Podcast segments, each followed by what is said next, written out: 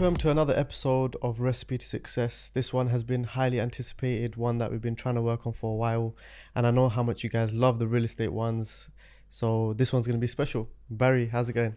It's going good. How you doing? I'm good, I'm good. Finally made it happen. Finally.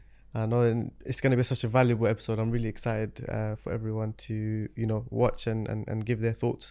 Um, so let's start with, uh, you know, introduction. Who are you? Because obviously you're a man that maybe uh, people don't know necessarily. Um, but obviously in the business world, you've got a great network uh, and achieved a lot of success.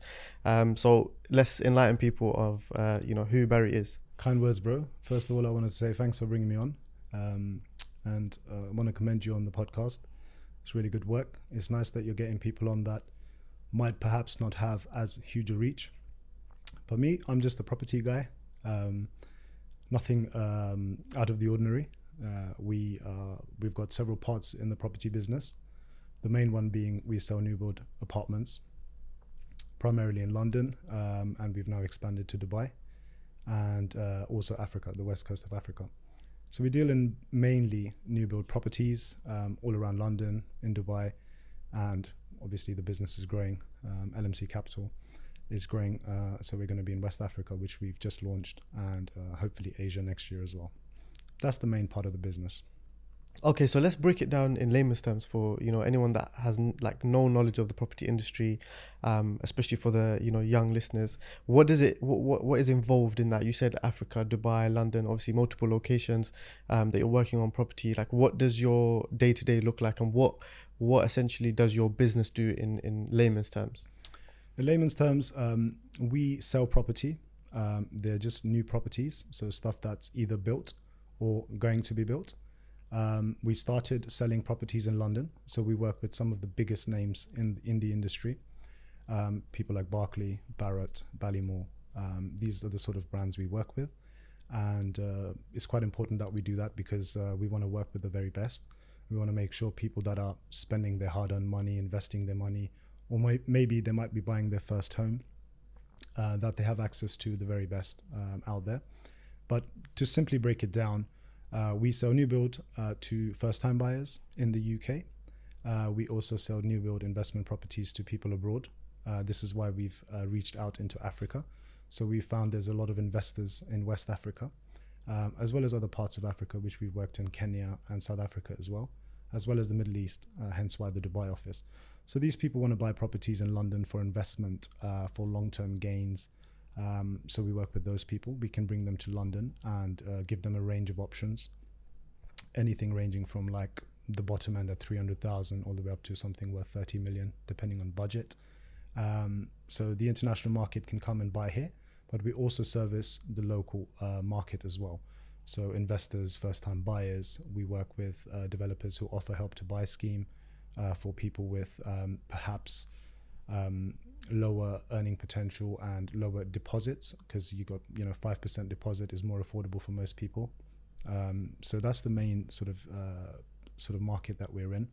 There's other stuff we do, but uh, that's the primary part of the business. Okay, so that's L M C, um, and that's kind of what you're doing at the moment. Let's talk about um, you know, your upbringing, uh, you know, how all of that led to where you are now, and um, kind of just showing people the journey, because I think sometimes the people look at the end product and they think, oh, that's the the finished article, this man, you know, he's done this and this and that. But what they don't realize is, is how much you went through to get to that side. Yeah. Um, so let's start, you know, extremely young.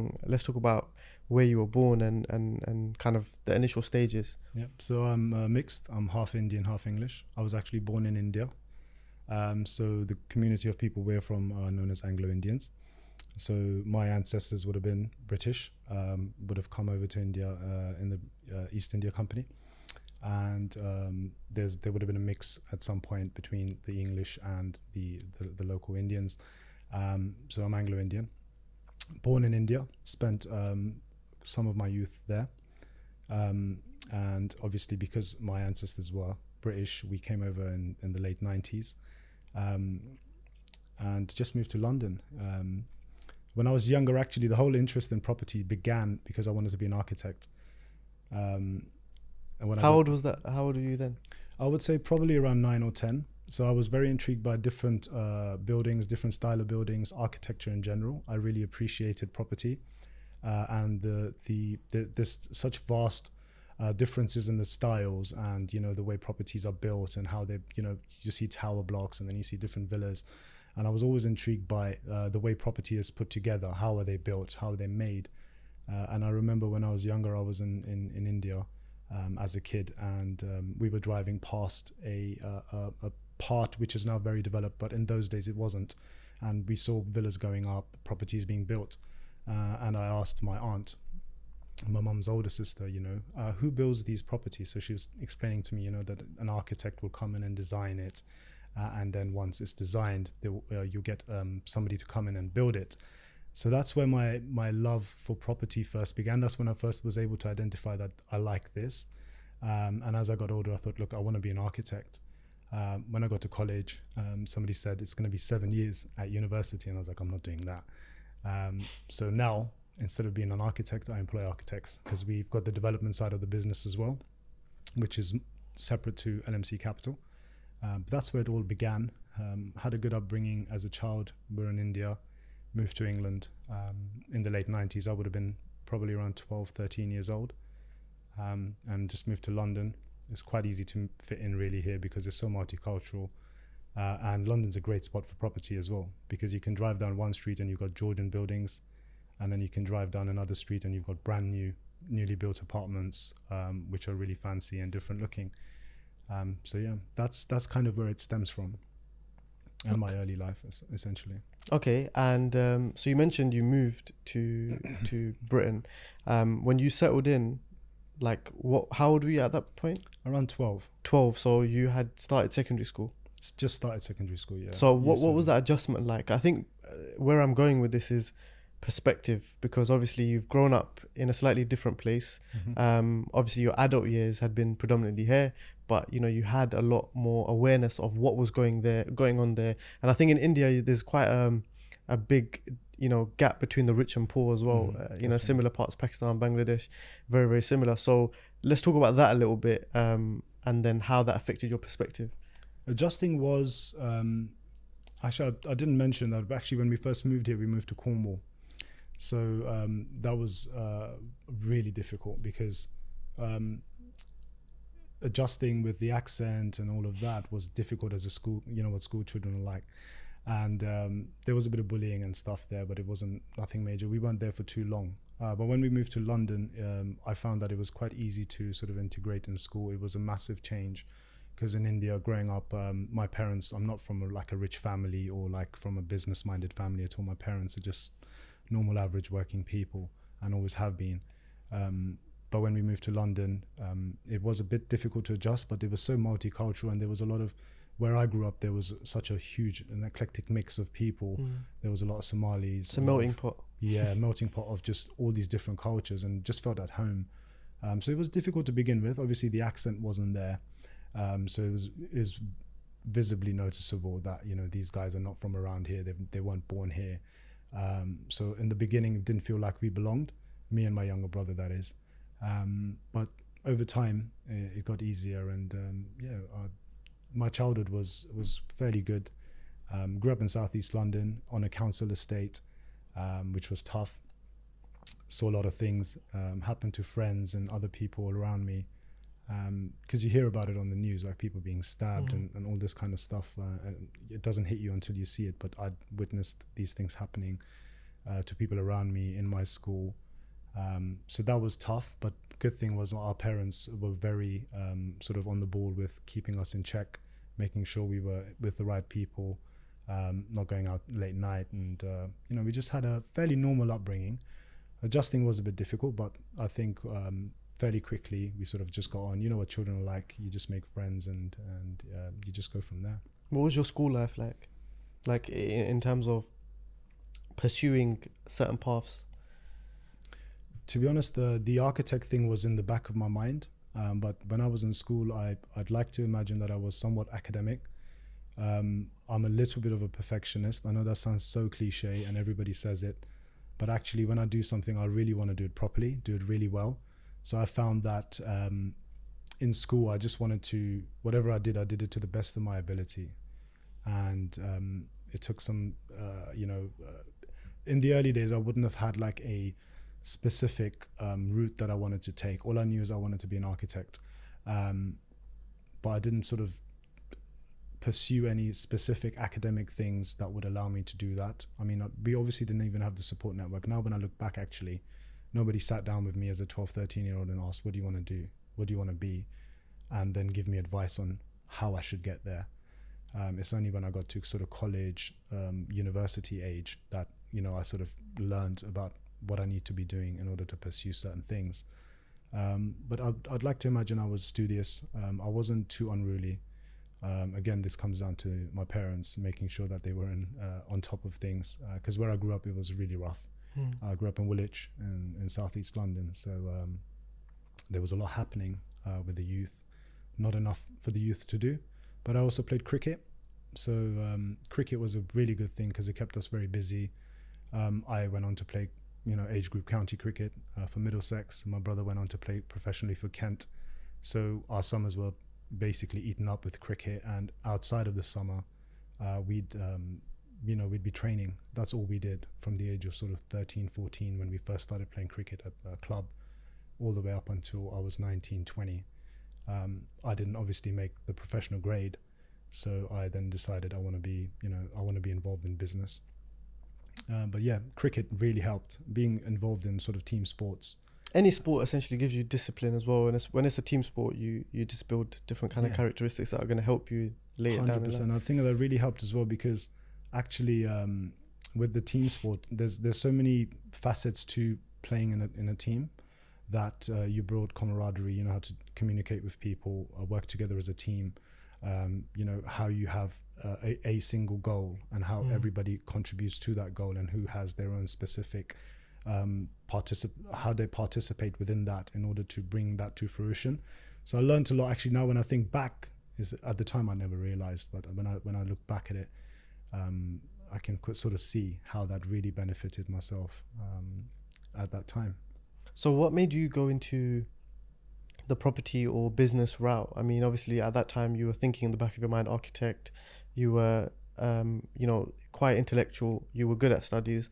Um, where did that then go from college to uni to then, you know, stumbling across business or any kind of venture? Yeah, um, it was really simple actually. A good friend of mine who I played cricket with, um, he'll be watching this. He, um, him and myself, we wanted to basically become property developers. I knew that sort of at the age of sixteen, seventeen, I don't want to spend seven years at university, come out, and then I'm in my thirties before I'm making proper money as an architect. So I was about eighteen. And at the time we were having a conversation about how do we get into the property game? And the simplest, quickest way to do it was to become an estate agent. So he went off and got some experience at an agency. I went off and got some experience at an agency. And we kind of learned everything inside out. And then we basically took those blueprints that we got from them um, for the companies we work for. And we basically had everything that we needed. So we launched uh, our first business at the age of eighteen in Greenwich. It was really tough at the time. We were the only brown boys on the block on a street full of um, you know, traditional estate agents. And it was very tough. Uh, we, we launched it. We were actually were very fortunate. We walked past the shop and we saw a little sign in the window. It used to be an old insurance shop that said property to rent, eight hundred pounds a month, uh, all inclusive. And we were like, wow, we can actually do this. So we opened our first agency. It took a few years to build. I left that and I went on to, I decided to go to university, but that's where it started. And that's where we had the idea, look, we weren't able to develop properties at that age because A, we didn't have the money, we didn't have the know-how. So the only way that we could get into that was, let's start an estate agency, then we understand the market, mm-hmm. we understand the trends, we understand what it takes to do certain things like refurbishments and all of that, because we wanted to sort of progress over time. Um, and that was a really good sort of stepping stone for us. Um, and it just went on from there. But that's where it all started. I went off um, a couple of years after into into the business, and I decided I wanted to go to university and study um, again. And I went and uh, did a business uh, degree with finance. Um, and then after I came out of that, I had some. I wanted to do some corporate work, so I did a, a bunch of things in I T, and I worked for the for the government as well. Um, and then I'd had some money saved up, because uh, I used to, uh, funny enough, I used to trade the the stock market, and uh, not just for uh, the stock market, but also foreign exchange. Um, and I had a sizable amount of money that I wanted to invest. And I went back to the same guy I started the first business with. And I said, look, I want to buy a couple of houses and just rent them. Uh, and he gave me the idea. He said, look, why don't we just do what we had discussed when we were eighteen? Why don't we start developing? If you've got this chunk of money, um, let's form a company and we can go ahead and uh, we can just start developing and you'll make more. He goes, fair enough, you can get two houses. You're going to put them on rent, make a bit of money, uh, but then they're just sitting there. But if we're developing, you can actually make a lot more back. Maybe we can hold some properties, add them to a portfolio, and then we can reinvest the profits we make into more projects. And that's how we got into the development side. But then I saw um, how much agents were charging, you know, two percent, one percent, two percent on every sale, because we were using agents as well. We had the agency, uh, but for conflict of interest, we normally gave that business out to somebody else for them to sell it. Because, you know, it's it, as a developer, you can sell your own properties, but it's probably better to get somebody third party in. Um, and then I started looking at the new build sector. So that's how L M C Capital sort of came around and came about. Um, and I said, look, I'll just do it with bigger developers who, who are developing thousands of properties. Uh, and we've got access to marketing. Everything is digital nowadays. Um, so you don't actually even have to be physically present in a location. Um, and that's how that all sort of came about. Sorry, I know I went on for quite a while. No, no, no. That's... I was just trying to break it down because yeah, I'm thinking back now about how this all began and how we've got to, to this point now. No, it's nice. I think also sometimes in day-to-day life, you don't tend to reflect about a lot of these things and the journey. So sometimes when we have these conversations, it's like it actually brings out a lot of memories. Mm-hmm. Um, I've had a few guests that have said, you know what, like you actually, it was like a therapy session. Like uh, it helped me uncover some of the things that, you know, I couldn't really uncover, because sometimes you don't really have these conversations, especially, you know, when, when our lives are so busy, our phones are constantly distracting us. So sometimes to just be nice and quiet and have a conversation is, it's rare. Yeah, so it's funny, I haven't actually reflected on that before. I've not actually sat down to think about that process and um, how I got here. Uh, but yeah, you're right. It's like therapy, um, to, to think back and actually go back through all the steps. I think we get so busy with work and with business. You know what it's like, you run your own business. It's non-stop. I mean, mm. you can never switch off, especially if you're in a service, um, service sort of based business where you're providing a service to people. Um, And I, d- I just don't have the time to sit down and reflect and be grateful even for all the, the wonderful things I have. Uh, being where I'm from, I mean, uh, if you'd seen where I grew up and uh, I grew up and, you know, the, the people I was around and the kind of estate I lived on, the school I went to, you know, you'd never imagine. I would never have thought I'd be in this position. So yeah, you're right. It's, it's good to reflect and good. It's, it's like therapy. one hundred percent agree with you on that. So... You spoke about the kind of step-by-step process of how you went from that first business to, to L M C. Mm-hmm. Um, what I want to know is, is that in your early days of L M C, what did that look like? Because I know from my journey, like the first two years is brutal. Um, and then if you grow on the other side, then, you know, there's new challenges. Mm-hmm. Um, but that first two years, um, how did that look? Because knowing you off camera as well, like we've had these conversations where, you know, I, I really respect your business. I think, you know, the model is, is fantastic. Exactly. You've obviously gone through trial and error as well to get there. Um, but you've essentially built a business that, you know, needs very little day-to-day kind of maintenance, but mm-hmm. you're financially free. Um, and you've achieved the goals that are important to you.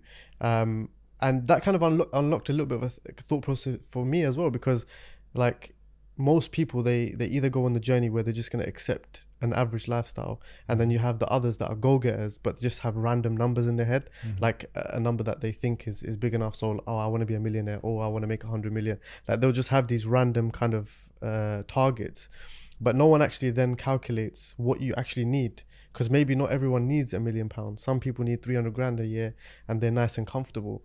Um, so let's talk about that a little bit, um, the early years of L M C and... you know, how you then got to a model which, you know, suited your lifestyle. Yeah, I think that's quite important, just the, the lifestyle. I mean, you touched it on that. But the, the, the first two years were a struggle. L M C was actually born off of the back of, so you know that first business I had established with a friend of mine, I'd left and then I'd come back to that business after university and when I had some money. And uh, when I started to invest in properties, um, I actually went back into that business, Um, helping them on some other stuff that they were doing in terms of like um, the serviced accommodation side of things. Um, and instead of becoming a director on the firm again and uh, being uh, sort of involved on the physical paperwork, I'd set up L M C Capital as a, a subsidiary, mm-hmm. or my company that would in, uh, would invoice the main company for the work and time I put in. That gave me the flexibility as well to be, um, I suppose, a shareholder in the business without actually being a shareholder. Um, and that's how L M C was born. So it was never actually set up as a company to be doing new build sales or developments of its own.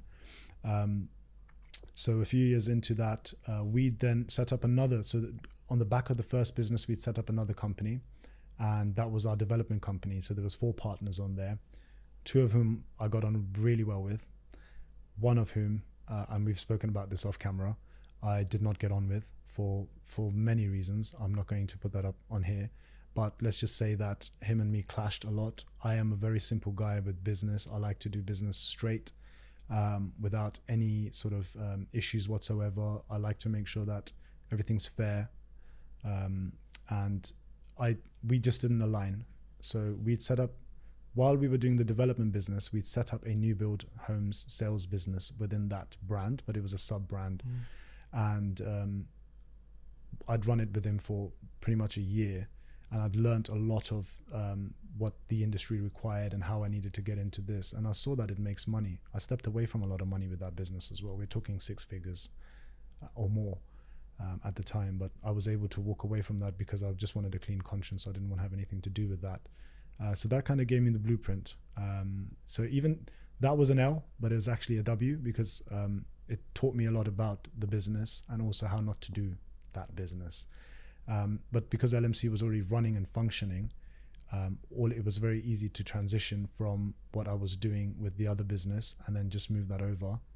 Uh, because what L M C is, is we are a property company, we're an investment specialist company, but actually we are just a marketing agency. Essentially, all estate agents are marketers, that's all they are. Um, you know, it's, make it sound really technical and we do this and that and we bring value, but the real value is in being able to sell something, and that's essentially what we do.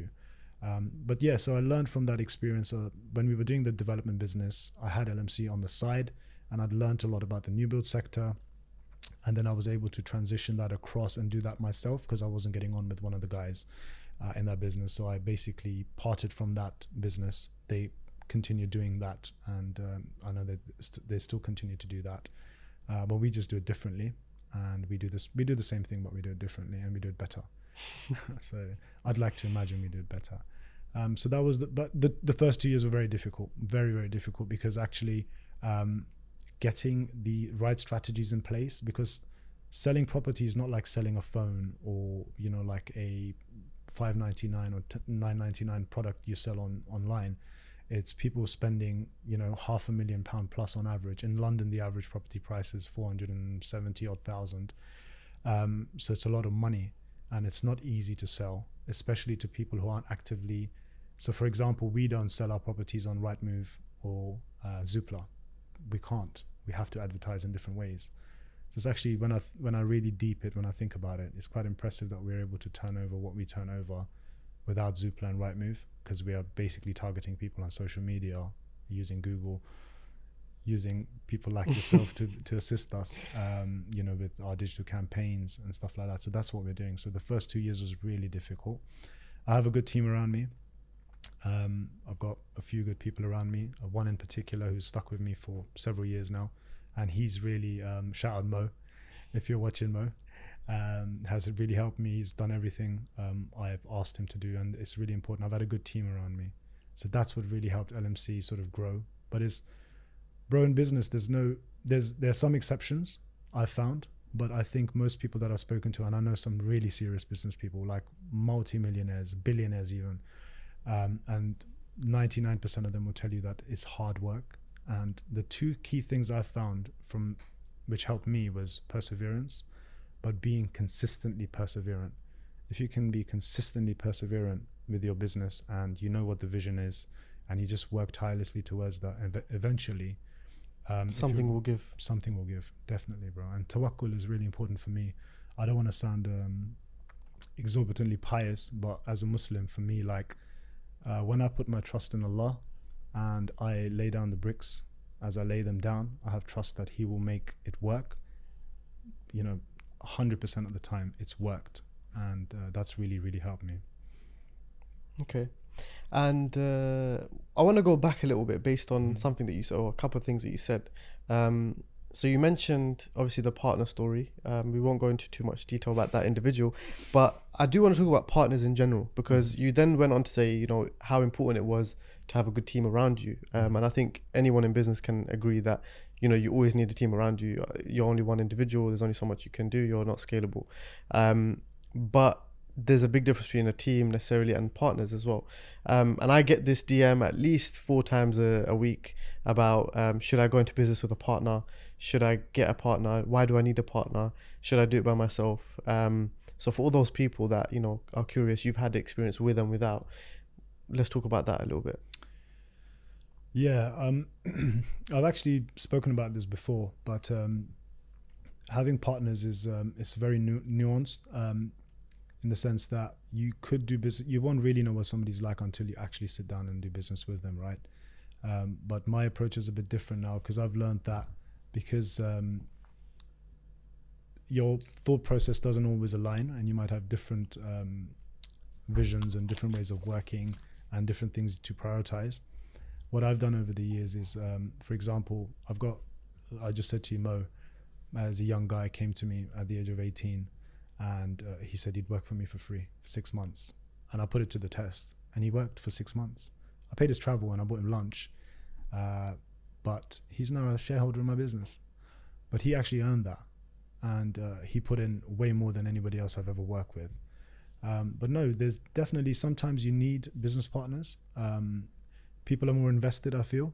So what I've done with people that I've given um, shareholding in my businesses to has been on, on merit.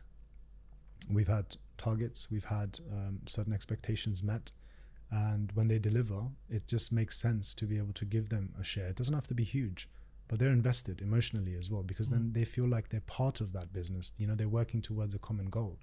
Because if sometimes you have employees, in, in our industry, one of the, the biggest challenges is having people and retaining people. In the estate agency business, in the, in the property business in general, turnover is so high. Uh, staff turnover is so high. It's a tough business. It's a very tough business, because somebody else offers somebody five grand a year more, they'll leave because they just they want more money. And some people just leave the trade because they can't do the sales, and they can't do that relentless attitude. Definitely. So um, I would never discourage somebody from having business partners, but I think uh, really doing a lot of due diligence on the person you're going to be doing business with, and what do they have to offer really. My mistake was, in the previous business, I didn't really do enough due diligence on that person. I went on the back of somebody telling me that this person was solid and they've got something to offer. So I was okay with that. Um, but maybe I should have spent a bit more time with the due diligence. So if you are going to take a partner, I'd say definitely consider it, but see what they have to offer. See what their track record is. You know, what do other people say about them? Um, and that's really, really important in business. I think your, your, um, the way people view you, your integrity, your, um, for me, like, the way people see me is really, really important. Like, you know, I want people to be able to do business with me because they trust me. And at our level, we're not a Tesla or a Google or Amazon. We're not that size. People buy from people at this level.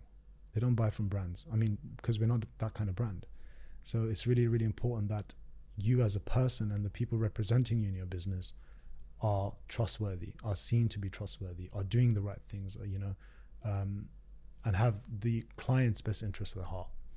Um, and the people around me now um, basically follow that ethos. And unfortunately, people I've done business with in the past, some have and some haven't. I'm not saying everybody I've done business with that have been business partners are terrible. Um, so I wouldn't, wouldn't want to tell a young person, don't take somebody on, but see what they have to offer. Mm-hmm. I think that's the main thing.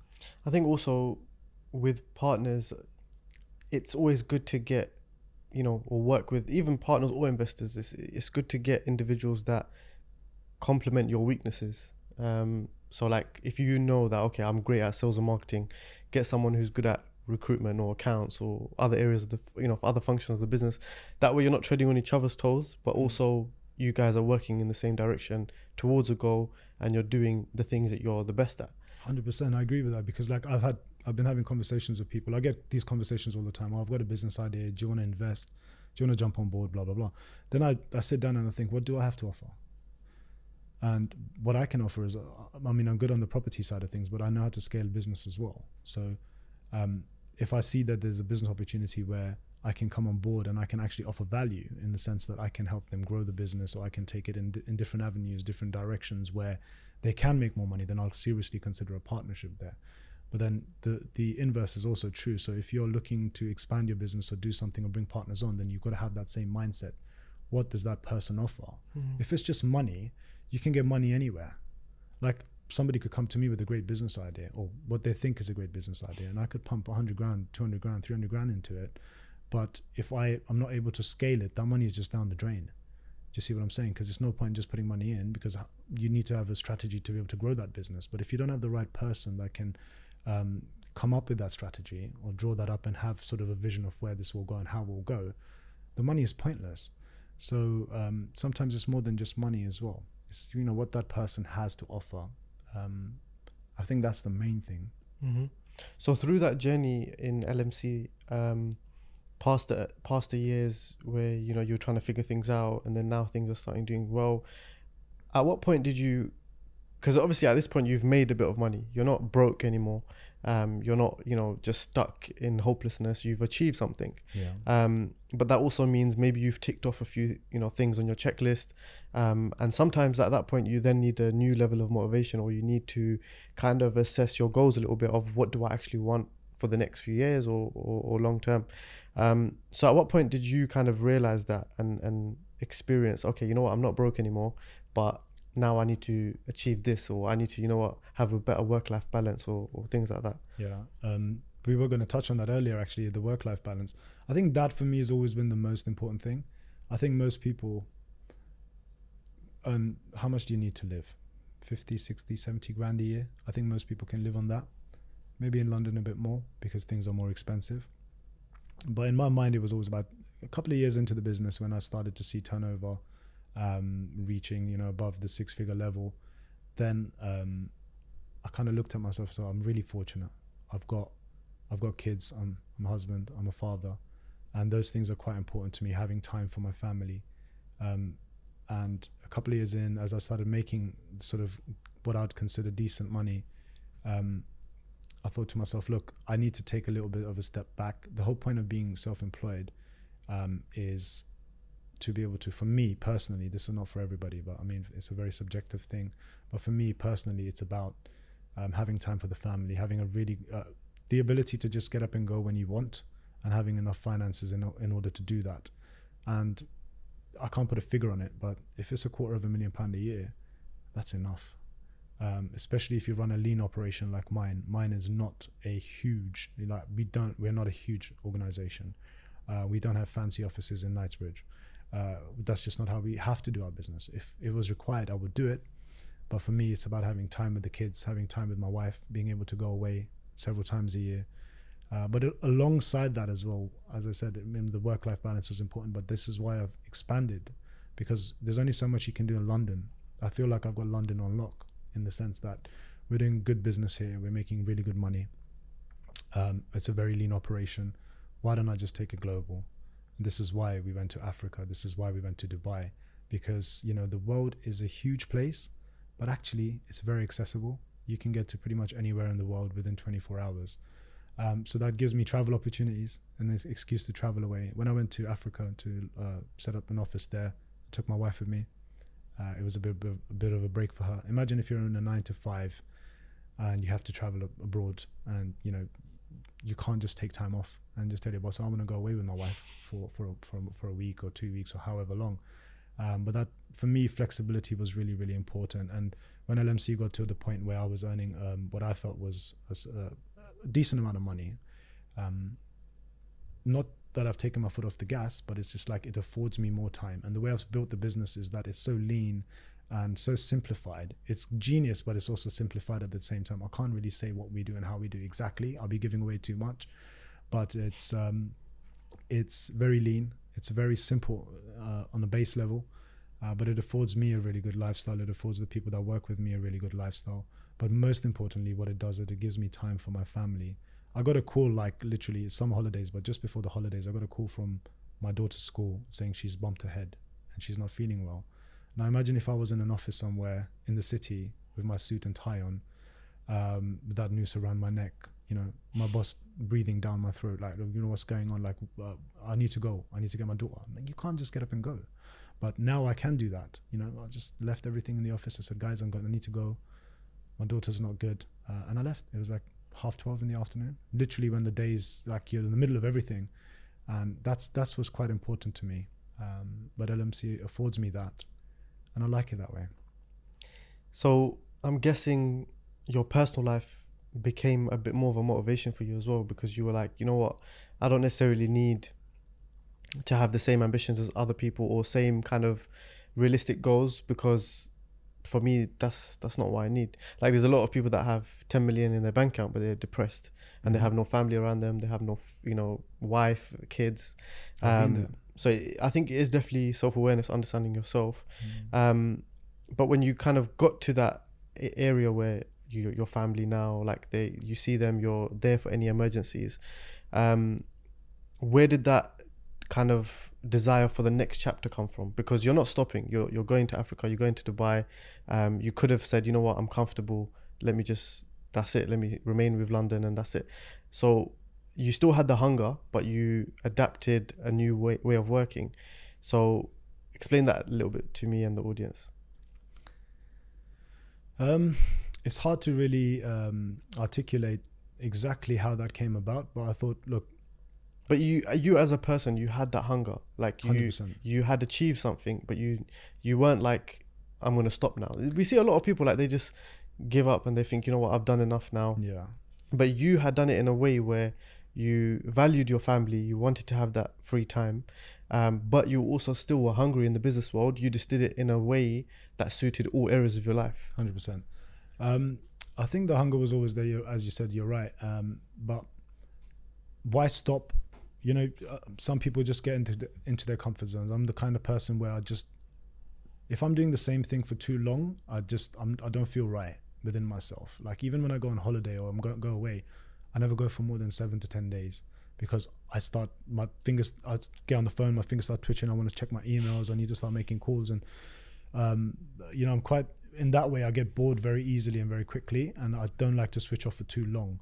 So as much as the family uh, and work-life balance was important to me, I, I wanted I want to legacy build as well. You know, I want to be able to go and um, do things in other countries. I want to grow the business. I want to make sure that the, if the children decide when they're older, they want to be involved in this, they've got something mm. there, and then it's spread across loads of different regions across the globe. Um, and also I wanted to do things differently. Like me, like I said, I'm, as I said, it's very cliche that, you know, I'm a perfectionist, but also along with that, I want to do things differently to everybody else, because there's a hundred other people doing what I do, but they're just not doing it the way I'm doing it, right? So for me, it was like, there's guys doing what I do, but they're not quite doing it like this. So how can I make it better? How can I expand it to more people across different regions? Because I'm doing it online anyway. So why don't I just go there and just keep growing it and see where it gets, you know? Um, and the rest is, is in Allah's hands, you know? You do, you do the work, Uh, and it grows. And, and I think you are more conscious of profit versus revenue. one hundred percent. Profit is is so important. Like, because the thing is, you could do, I could turn over half a million pound a year and my profit could be, you know, four hundred grand of that's profit, and it's only cost me one hundred grand to run, uh, instead of having a five million pound business and your, you know, your, your profits are pretty much the same, you know, because sometimes the cost of uh, transacting mm-hmm. is so high that even though you're, you've got a really high turnover, the percentages just don't make sense. So it's like, if I can still make, you know, say two hundred percent on my money every year, and it still affords me a great lifestyle, that's perfect, you know? And if I can replicate that in other countries, then that'll just multiply and it'll um, essentially grow over time, um, and compound essentially. So this is why I've done that as well, you know? Uh, A, for legacy building, B, I run the business in such a lean and in such a uh, strategic manner that I can do that, and then I can take it to other places and replicate it, and it doesn't give me any more stress, because I've got people in those in those regions that are able to manage and run with me overseeing it. Of course, I'll never fully be able to switch off. But one of my goals was, like, I remember when I was in my twenties, I wanted to retire when I was thirty. I look back now and I laugh. And it's just one of those, it's one of those, again, very cliche things. You know, by the time I'm thirty, I just want to retire. It didn't happen for me at thirty, and now I'm thirty-six. When I was thirty, then I hit thirty, I was like, okay, I'll give myself another five years. Now I'm thirty-six and I'm thinking forty. But I think even then, when I hit forty, I don't think I'll ever fully switch off, because um, I don't think I can. And this is why I've just kept it growing. Hmm. Interesting. Okay. Um, I want to talk about religion a little bit, because um, you mentioned it briefly at the beginning, and, and obviously having patience and trust um, in God. And I also know that you have a unique story about religion as well. So uh, let's talk about the importance of religion for you, and, and how that's impacted your success, your career, your life. Alhamdulillah, bro. I'm a Muslim. Um, I come from a Christian background, and I became a Muslim when I was eighteen. And at the time, um, I used to have a lot of Muslim friends. I played, as I said, I played cricket, county cricket, um, age group as a child. And um, I had a lot of Muslim friends. And I was in, interested in loads of different religions in general anyway. Um, and I had a lot of Muslim friends who I played cricket with that would pray regularly and stuff like that. So it was very intriguing to me. Um, and I felt like I wanted to as well. So I started looking at the religion. And actually, when I was younger, I was very um, sort of... had a big interest in like comparative religion. So being a Christian, I kind of knew my Bible quite well, and I'd try and debate with my friends um, about sort of religion, right? And uh, I'd always speak to my Muslim friends, and they'd be like, uh, whatever questions I asked them, I'd always get the answer. And um, I thought, you know what I'm gonna do? I'm gonna actually learn about their religion, so that when I'm debating them, I can actually give them, you know, objective Um, answers, and rather than just things you hear online and stuff like that. So I started reading about Islam and other religions as well, and it really appealed to me, alhamdulillah, uh, when I was eighteen, uh, just before I was nineteen, I took my Shahada. Uh, but faith is really, really, it's the center point of my life. I mean, even the way I run my business, and people that work with me will tell you the same. When it's time for prayer, we stop everything, we pray. Um, you know, people that work for me, or people when I work, uh, when I'm in the office, Jummah, we're always at Jummah. Uh, never miss it. Uh, when we're out, we'll just pray. I think uh, so what I do is, rather than have um, my uh, work my deen around my work, I work my work around my deen. So that comes first, um, because everything, all rizq is from Allah, right? That's what I believe. And um, as long as you're doing you're putting in the effort and you're putting your trust in Allah, I've found personally that everything I need and require just gets I, it just gets given, um, and it's it's just a center point in, in my life. And um, you know, prayer, meditation, like I said, tawakkul, um, tadabbur, just just thinking about the things that um, have been revealed to us. And actually, you know, I was thinking about this the other day. Somebody um, asked me the question about like, um, do you know, do you have any role models or people that you looked up to? When I was a kid, I probably looked up to like sports people, like footballers and cricketers and stuff like that, right? Um, but we don't have to, as Muslims, we don't have to look far. We've got the Prophet, sallallahu alaihi wasallam. He was a merchant, a businessman in his own right, and he was the best of all of them. Like his manners, his integrity, so much so that the most powerful, most rich woman in all of Makkah proposed to him in marriage, because he was so impressive with the way he did business. Um, And when I really um, contemplate these examples that we have, and also his Sahaba, his companions, um, there were some of them were very wealthy, very rich, very um, excellent business people.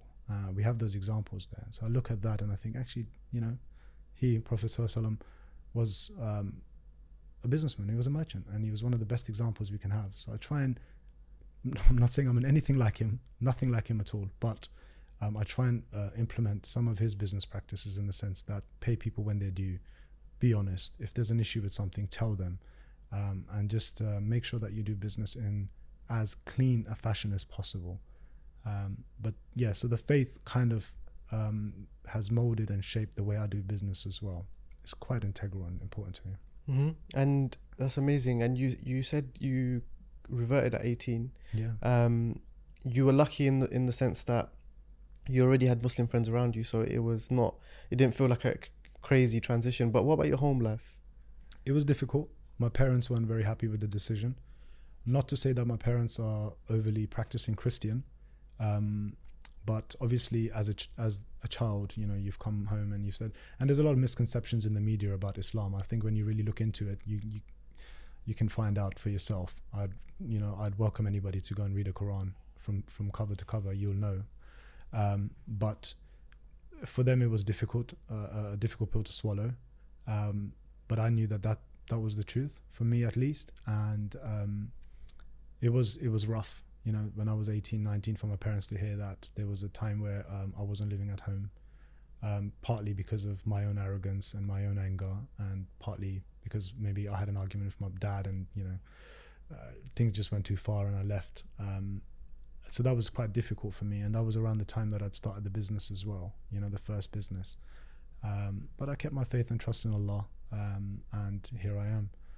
But um, yeah, it was definitely uh, difficult for home life, and and also in the early days I wasn't hanging around the right kind of people. They were Muslim, but a lot of guys were doing stuff that they shouldn't be doing uh, as Muslims. Um, so it took time for me to transition and grow as a Muslim.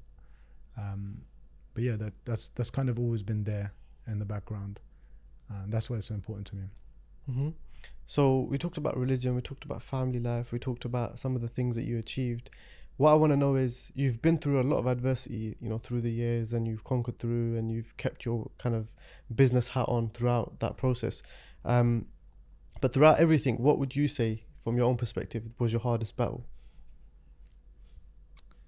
Out of everything, out of being in India, out of, um, you know, transitioning into the U K, out of all the other things that came along, you know, the hardship of early L M C, or, um, you know, everything that you went through, what, what would you say is your hardest battle that you're the most proud of, that you've kind of achieved and got through to the other side? Because sometimes oh. when we go through problems, in the moment, it feels like this is the end of the world and I'm never going to like get through this. Mm. Alhamdulillah, bro, I'm not going to lie, like I feel really, really fortunate. I feel like even the, the really difficult times I've had are really nothing compared to what some people. I'm just very grateful. I I, I like to think that I'm quite a mindful person, um, and I, I like to reflect on all the wonderful things I have. We have more than ninety-nine percent of the people in this world. If you're earning forty grand a year, you're in like the top one percent globally. Do you know what I mean? So like, and I'm earning way more than that, Alhamdulillah. Um, so from that perspective, um, struggles have been, like you've just pointed some of them out, but I don't really see, I see them as little scratches. In twenty seventeen, I got stabbed um, when I was abroad. I don't know if you remember me telling you this, but somebody put a beer bottle in my neck and I nearly died, uh, woke up in intensive care. And that kind of, you know, gave me a huge um, shift in the way I thought about life, because I thought I was invincible up until then. Because, you know, you're young, you're making money, you're spending money, you're going out with friends, you're just doing whatever you want, and you just feel like nothing can touch me. And in that one moment, I kind of realized that actually, you know, you're um, very fickle and your life can go like this. You know, when it's your time, Allah will, when it's written for you, you're gone. Um, so what are you going to really do with your life? Um, and when I deepen now, I'm thirty-six, I'll be thirty-seven soon. And I'm like middle age. How long do people live? seventy, eighty? If you're lucky, you get to ninety. When people get to ninety, people say they've had a good life. So I've lived half my life if I really deep it. And um, when I think about it now, like the challenges, uh, I can't really call them challenges, bro. My biggest achievements would be my children. I would say, like, Alhamdulillah, they're beautiful children. That's a challenge in itself, having children, bringing them up in the right way, in the current environment, the way things are. You, you know, you worry about, you know, how, how their future is going to look. And I think part of that is also the reason why I've, you know, I'm so hungry for business, and I wanted to expand and go to different different regions, because um, I worry about them and their financial well-being in the future.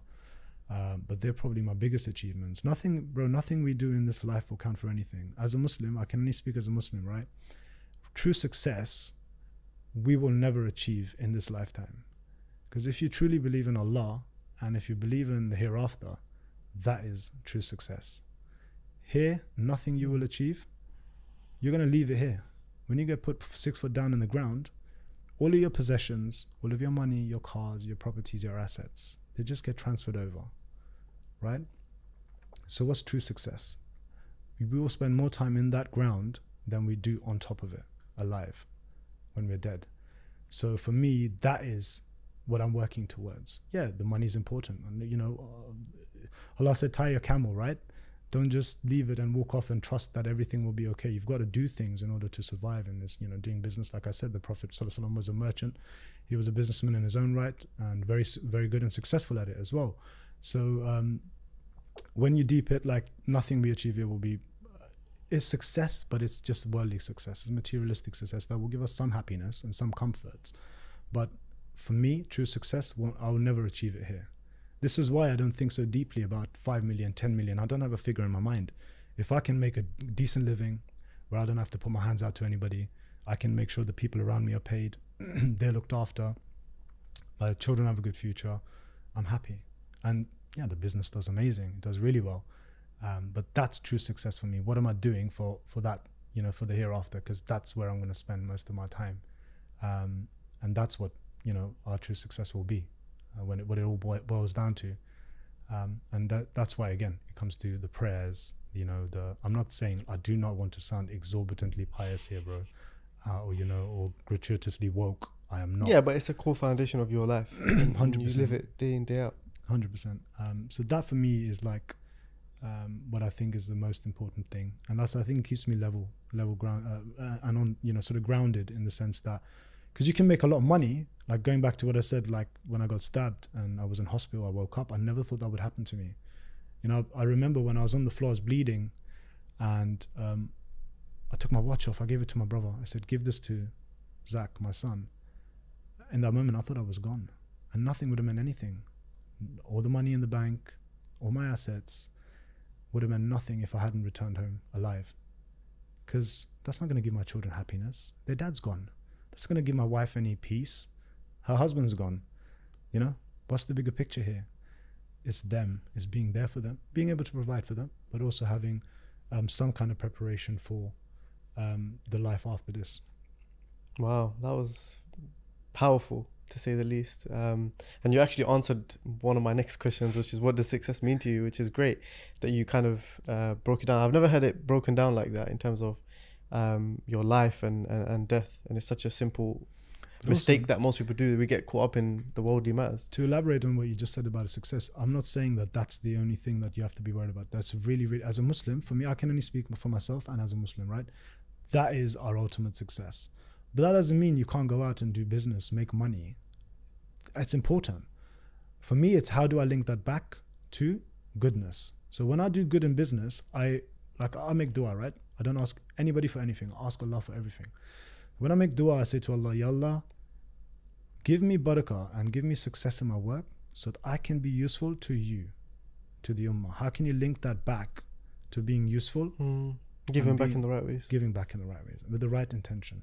You know, and I feel that that really helps in my business and everybody else I've spoken to. Like, um, if you can link your success back to Allah and being good for people, not just Muslims, people in general that are le- less better off than you, um, I think that really um, gives it automatically, bro. Everything just falls into place, and you just, I'm. There's some months I'm stressing. You'll know, running a business, like cash flow can be a problem. You need to pay for things. You need to pay staff. You need to pay for your office, running costs. And there's like, there's not enough money there. The V A T bill's coming up, you know, your annual tax return's coming. You got to pay your taxes. Um, somehow, Alhamdulillah, it just gets sorted. It's fine. And, you know, I'm waiting on an invoice that hasn't been paid. The money drops and everything's fine. Um, it's not always nice to be in that situation, but like I said, that success is important. But also, there's be the best as, well, as a Muslim. You should be able, you should be the best at what you do. one hundred percent. Like if you're in the property game, try to be the best you can be in that game. If you're doing the social media thing, you're managing people's socials, you're pre- producing content, whatever it is, be the best at that, because you're you're not only being a good role model at the same time, you're also doing being excelling in your field, and you'll get recognized as that, right? So that's quite important as well. Um, but it's not the most important thing, one hundred percent. I think, anyway. I, I really like that. I want to talk about the, the property market a little bit, or, you know, the challenges that the new generation have in investing in property in London, or, or even the U K in some ways. Um, how, I know you're a man that invests a lot of, in a lot of different areas, random areas, which we'll go into as well.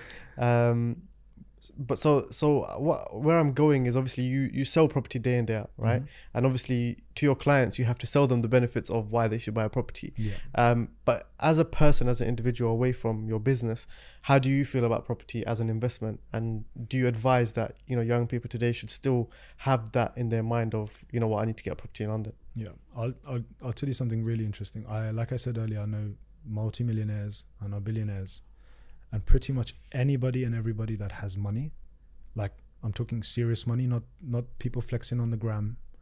Um, I'm talking about serious, serious business people, people with serious money. Pretty much ninety-nine percent of the ones I know all have assets that are property related, either commercial property or residential property. Um, they all have money in bricks and mortar. So if you can invest in, in property, worst case, if you can't afford in London, go outside of London. Look at fringe areas, fringe towns, towns that have um, a strong rental market, yeah, strong rental demand. You can go outside of London and do that. Your money will always be safe. Uh, the worst case, you hold it for ten years and you make a little bit, but you will never lose it. You know, with inflation and stuff like that as well, um, the, the the the money you have in the bank is always going to get eroded over time. But it's better in the property because A, you can get some residual income in, t- in, in, in the sense that you can get some rental revenue, but at the same time, you'll also have the potential for growth, especially if you're playing the long game. Property can be the short game, but flipping properties and stuff can be, um, it can be risky business. You can make a lot of money doing it, but actually owning and holding assets in the property, if you look at it in the long-term perspective, you'll always make money, especially in London. I mean, I think I was looking at trends recently and, um, pretty much anything you buy in London will double every ten years, there or thereabouts. So if you invest in half a million now, in ten years time, it should be worth around a million pound. I mean, I've I've done it. I've bought physical properties where I've, I didn't want to buy it, but it got it cheap, two, three hundred grand.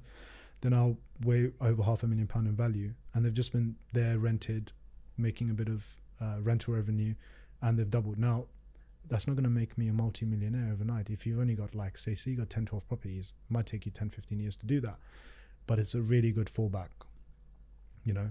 Um, so yeah, I would definitely recommend young people to look at the property market, um, especially if you're a bit more inclined towards the longer game.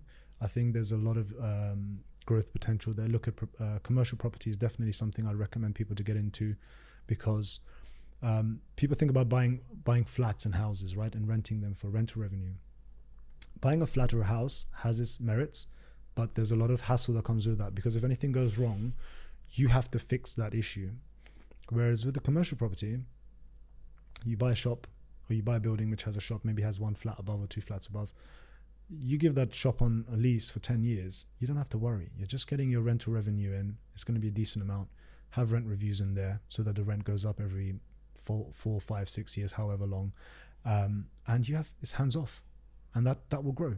As the rent grows, commercial property is a bit different to residential property, because residential property is valued differently to commercial. Commercial property is valued on the rental revenue. So the more the rent you receive on it, the higher the value is assigned to that to that specific unit.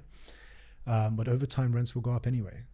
Uh, and commercial property is a lot easier to actually finance uh, and also um, to get um, in terms of managing. So you don't have to do as much work. You know, whoever gets a lease, the person that's in there has to maintain the property. They have to do all the work rather than you having to do the work. And as the rent goes up over the, over time, your property value goes up, and you can then leverage against that to buy more. Okay, um, I mean that's a, a very long. There's we could talk about that for, for hours. I wouldn't want to go into that, but I would never um, discourage a young person from looking at owning property uh, because I feel like it's robust, it's stable. And especially in London, if you're buying something, you'll always make money in the long run. And let's talk about alternative uh, ways of investing, because obviously, um, you know, property is always, I think it's one of those things where I think most people would say that it's a good investment um, at any point in your life. Um, but obviously not everyone has those opportunities um, and they're not in a position to necessarily buy a house, and maybe they're on their way to doing that. Um, what are some other other uh, kind of investment strategies that you've done over the years? I've done a lot of things. So like I said, um, stems back to the um, stock market. Um, buy companies that you like, buy them when they're down. When there's a crash, just buy and hold. Again, they'll double over time. It's more risky. Please don't take this as investment advice, but stock market's a great place to start, because you can start with very small amounts of money. You can start with five hundred pounds rather than five hundred thousand pounds, right? Um, so you can start with five hundred pounds, put it into something that you like, Tesla, for example, or anything that you, uh, as an example, um, and just watch it grow and give it time. So that's a good place. Uh, foreign exchange, I'd say, is a little bit more technical, so maybe avoid that. Um, watches are great. Um, the reason I like watches is because you can lose, you need to know what you're doing with watches, but I think watches are great investments because if you can buy certain models, um, they will increase in value because they're highly sought after. Um, and also uh, it's cash on your wrist, and it's very, it's very easy for you to, let's just say you will watch for ten thousand, right? Um, that's ten thousand on your wrist. It'll appreciate over time, but also think about liquidity in that. You can sell a Rolex pretty much anywhere in the world at any given time. You walk into a jeweller's and they'll buy it. So it's very easy to liquidate as well. Um, so watches are great. Gold is great. I recently uh, got into the whole Pokemon space. Um, we were talking about this, right? So um, I, I've got a graded, uh, a number of graded cards, like uh, P S A ten cards, um, which have Pre, there's a bit of a crash going on at the moment, and there was recently as well. So I just bought up a bunch of um, highly sought after cards at reduced rates, um, but I also buy like Pokemon sealed product. Like, this is going to sound crazy coming from a property guy, right? But the, if you look at the history of Pokemon, sealed products that they sell, like booster boxes and special collection premium boxes, et cetera, they have always gone up in price. Right, so if you put ten thousand now in so sealed Pokemon product, I can pretty much guarantee in ten years time it'll have double, tripled in value. Um, I've bought stuff at like a few years ago, like two hundred quid, and they're now, okay, it's, it's just, just one example of a box of like booster card, uh, booster packs, uh, thirty-six packs in one box, paid two hundred pounds for it, it's now worth seven hundred. If I'd bought fifty of them, for example, you think about the growth. You can't get that in a property, but that's a lot more accessible as well. Think about it. Because a young eighteen, nineteen year old might not have thirty, forty, fifty grand as a deposit on a house, but to scrape together a few thousand pound and then just buy these and sit on them, or, you know, um, hold them for a while, you'll make money that way as well. So these are some of the things. I mean, with the Pokemon side, um, I was quite cheeky about it. So I was buying a lot of Pokemon product and it was costing me like retail price. I said, how can I become a distributor? So I then got in touch with Pokemon company, and I can't be a distributor because I'd have to buy a crazy amount of stock every month in order to have distribution rights in the U K. So it's like, okay, what's the next step then? And the next step was retailing. So how can I become a retailer? So I had a business running from before, and I contacted the, the U K distributors for Pokemon, and they gave me a license to retail. So the same thing that would cost me one hundred forty-five pounds in the shop, for example, a box, I can buy for seventy-five pounds plus V A T. Um, and I buy them, we sell some of them, but a lot of them just go into a sealed collection, and I'll sit on them when my kids, my kids are nine and ten, eight and ten, my son will be nine next month, uh, in October actually, sorry, and um, I'll just keep it till they're in their twenties, and those things I know for a fact will have tripled in value by that point, because the trend is that over the last twenty-five years, anything you bought that's Pokemon related will have gone up in value over time. That was a great breakdown and, and realistic advice that people can, can actually implement today. Um, where did you get that from? Like, have you always just been curious? I've always been really curious. Um, I've always been intrigued by um, sort of really hyper successful business people in this world. I've read a lot of autobiographies, um, you know, a bunch of them, Alan Sugar being the first one. The Apprentice was something I used to watch a lot. And I used to see these guys on The Apprentice and I'd be like, I could do that. And people used to tell me as well, you can do that. And then I applied, and then when I saw the process, and I was just like, I'm not going to do this. But I was very interested in that, not the current version of the show. I'm talking about like ten years, twelve years ago, fifteen years ago. Um, and uh, I've always been intrigued by the way people generate money. Like when I look at my own business now, it's like we generate revenue out of thin air.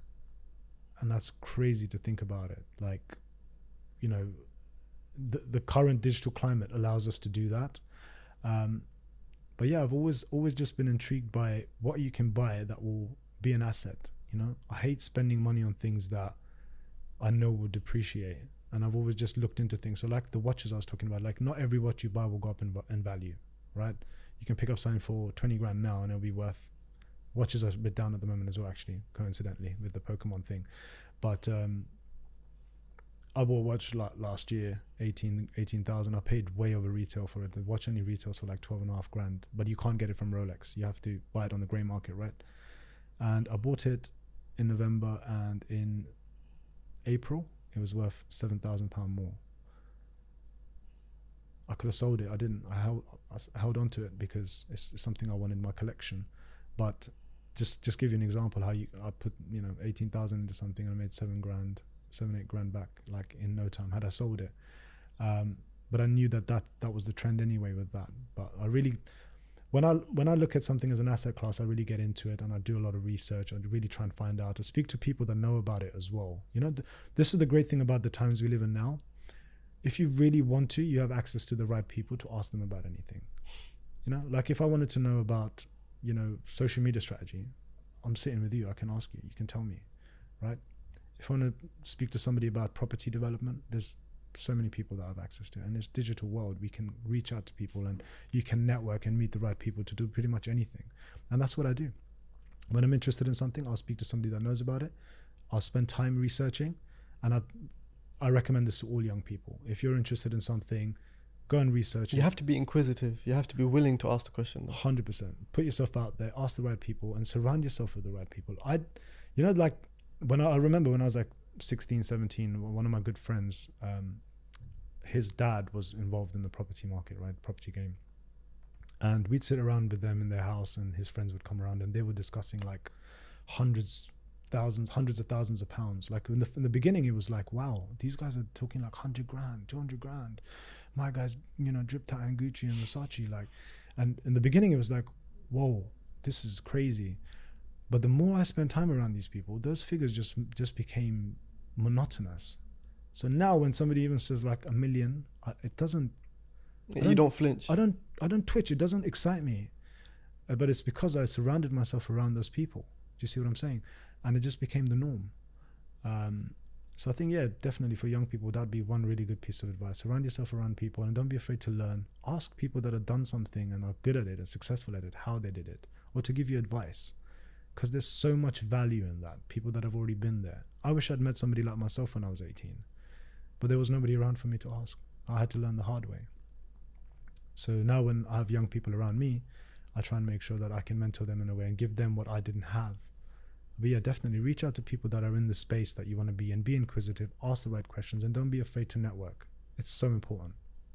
Yeah, I think even when, when I look back at myself as a child, like I remember that, you know, I was always asking those questions. And, you know, like people nowadays, they're so caught up in the, the, the glitz and glamour. So the first thing they would ask a successful person, if they have the courage, is, what do you make? Mm. But that, that that question is so like subjective, because, you know, if I ask you what you make, it could be what your yearly salary is, could be what your end of year dividends check is, mm. it could be what your net worth is. There's so many like ways I could inflate that number, yeah, just to make myself feel better or look good. Um, but rather asking, you know, how did you get here? Especially if you know that they followed a path that maybe you want to go into. Like, for example, you, you know, you talked about property, you talked about Pokemon. Maybe there's people out there that are right now thinking, you know, a lot about, okay, I want to get into property. So if you know someone that has bought property, ask them that question, because they've got to that end goal that you want to get to, as opposed to the the fairy number that we that we get caught up in. Definitely. I do find though that there is, unfortunately, there's a lack of role models and people that you can ask, because a lot of people, unfortunately, especially I can only talk for the property game, that the people don't really want to share the real juicy bits that are available, uh, you know, in terms of information. Um, unfortunately, there's a lack of that out there, but you still have to go and find, you know, you have to go and try and talk to the right people to, to sort of get the information. And it's quite interesting, actually. A lot of people don't realize the work and the, the, the struggles you have, the L's you take before you have the W's. I'll give you an example. I was, um, I was, I had a guy that came for work experience, it was several years ago, and I was still dabbling in the, the, um, penny stocks, stock market. Right. And he came in one morning, young guy, uh so sixteen, seventeen years old, came and sat next to me. I said, look, I'm trading, do you want to have a look at how it's done? He's like, yeah, I'd be interested. He was there to do like admin work, property related stuff. So market opens in U S uh about nine thirty a m local time. Is about about two thirty p m uh, our time, right, U K time. And the market opened, and by two forty, so ten minutes in, I'd made three grand. Yeah, like five thousand odd dollars. It was like three grand. It just, he just literally, I'd placed the trade, it's gone up. You can see the profit and loss. I've closed the trade in ten minutes, I'm done for the day. And he was sat there dumbfounded, like, you just made three bags? I was like, yeah, I just made three bags. But guess what? It's taken me ten years to learn how to make three bags in ten minutes. And you know, there's times where I've lost thirty bags in one trade. would you be able to cope with losing thirty bags, you know, in one time, in one, in literally in, in, in one minute, in, ten, in two minutes, ten minutes? And he's like, no. Everything looks better from the outside. Exactly. The grass is always greener, right? So then I sat down with him and I said, look, he's like, I don't want to do nothing. I'm not going to uni. I'm not doing uni to teach me this. I said, look, look, it's not that simple. You don't sit here and press a few buttons and all of a sudden you make this kind of money on a daily basis. It takes a lot of work and effort, and it, it's actually a lot of heartache before you get to the, you know, the success, and a lot of people can't cope with that. I said, would you be able to cope with it? Like, be realistic about it. And he's like, probably not. So I said, look, just continue doing what you're doing and look at this on the side. I'm not discouraging you from doing it, but do it maybe part-time with smaller amounts of money. Don't say to me that I don't want to go to university, I don't want to do anything else, because this is like the best thing since sliced bread. Because it's not, because you might not be, you might not have the aptitude for it. But you might not even enjoy it. You might do it because you think it makes you loads of money. But, but emotionally actually, you can't handle it. Emotionally you can't handle it, or you might just not like it. Some people don't like sitting in front of a screen mm. and just typing away and doing stuff. They want to be active, they want to be out. I was like, you're so young, you still haven't discovered yourself, you know? I wanted to be an architect, but actually now I can employ them. And I'd, I'd, I'd hate, now when I think about it, I'd hate to be sat in an office, like just drawing stuff and measuring stuff out and going on sites and doing all these measurements. The world's changed as well so much, isn't it? one hundred percent. Anyway, Barry, I'm sure we can go for hours, um, sure but can. Obviously we've both got uh, busy schedules after this. Um, My final question, um, and it can also link to, you know, any final message you have for the audience. Um, but my final question is, people are obsessed now with overnight success. They're obsessed with getting rich overnight, looking rich as opposed to being rich. Um, and a big part of that is obviously social media and, and the changes that the world has seen. Um, what's your advice to anyone that is now sitting in their room watching this and they feel like, oh, you know what, I haven't really achieved much um, because I've seen this person with the Rolex, I've seen this person with the car, mm. I've seen this person on social media talking about this success. Um, and that makes them feel kind of vulnerable and, and, and inadequate. N- inadequate. Yeah, that's a great word, inadequate. Um, so what's your advice to them, and um, any final message as well to the audience? My advice to young people, particularly watching this, is don't believe everything you see on online. Uh, you've probably heard this from many other people before, and I'm not going to be the last person to say it, but um, that's all a facade. There are very few, there are some credible people online that flex, that actually have money, but they're few and far between. People that have real wealth, have real money, are not on social media. They don't have the time. Yeah, just, they just don't have the time. Stay in your own lane. Um, really, really be, uh, it comes down to being grateful. If you're grateful for what you have in your life, like I said, like living here in this country and in the West anywhere, like we're better than ninety percent, better off than more than ninety percent of the planet. So just, just have that gratitude to begin with. Secondly, don't watch what anybody else is doing. If I was to compare myself to some of the people I know, bro, I'd be depressed. Like seriously, despite all of my material success, if I was to compare myself to some of the people I know, I wouldn't want to get out of bed in the morning. It never like, ends. What's the point? Yeah. Because no matter how much you achieve or how much you make or whatever Rolex you have or whatever car you drive, you you get a Huracan, you want an Aventador. Do you see what I'm saying? You, you get an Aventador, next thing you want human nature. You want a Bugatti, you want a Chiron. Like it's just never going to be enough. So just be grateful, number one. I say to all young people, be grateful for what you have. Don't watch anybody else. Most of what you see online is fake. It's not genuine. There are some credible people online that do flex. I'm not going to take that away from them. But, you know, stay in your own lane.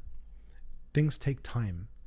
Real business takes time to build. There are some outliers and some exceptions where you can launch something and bang, it just does really well.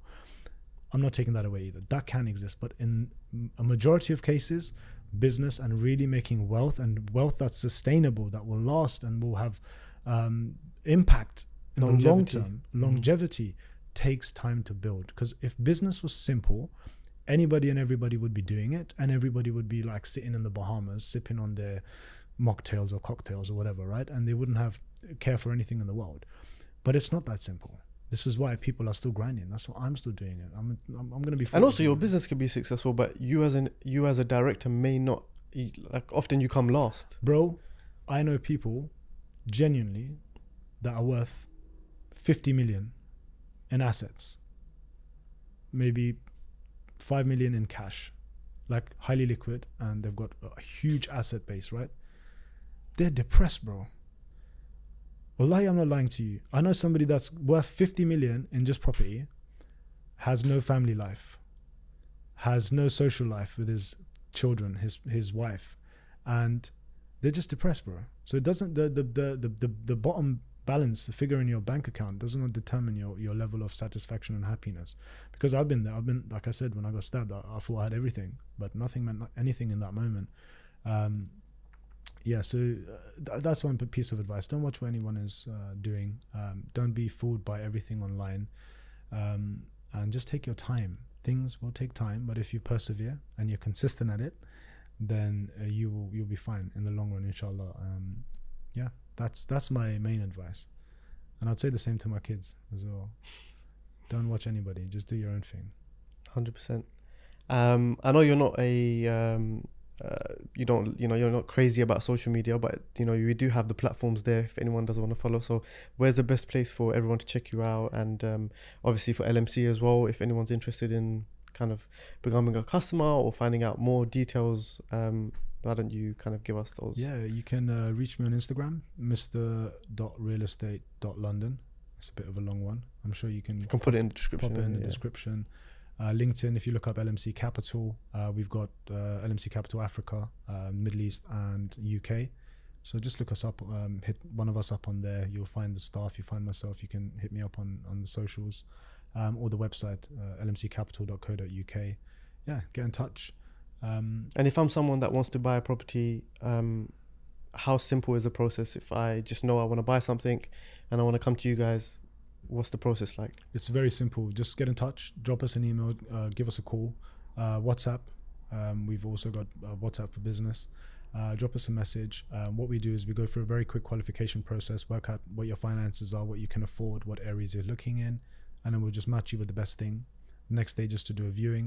I mean, I was in Ghana recently, and while I was in Ghana, I'd met somebody there, and they'd recommended somebody to me who was in London, and my team were doing viewings here with that client in London. So it was that instant, it was the next day. So, and you know, they've, they've put in an offer, and that's going through now. So within six weeks, they'll be done.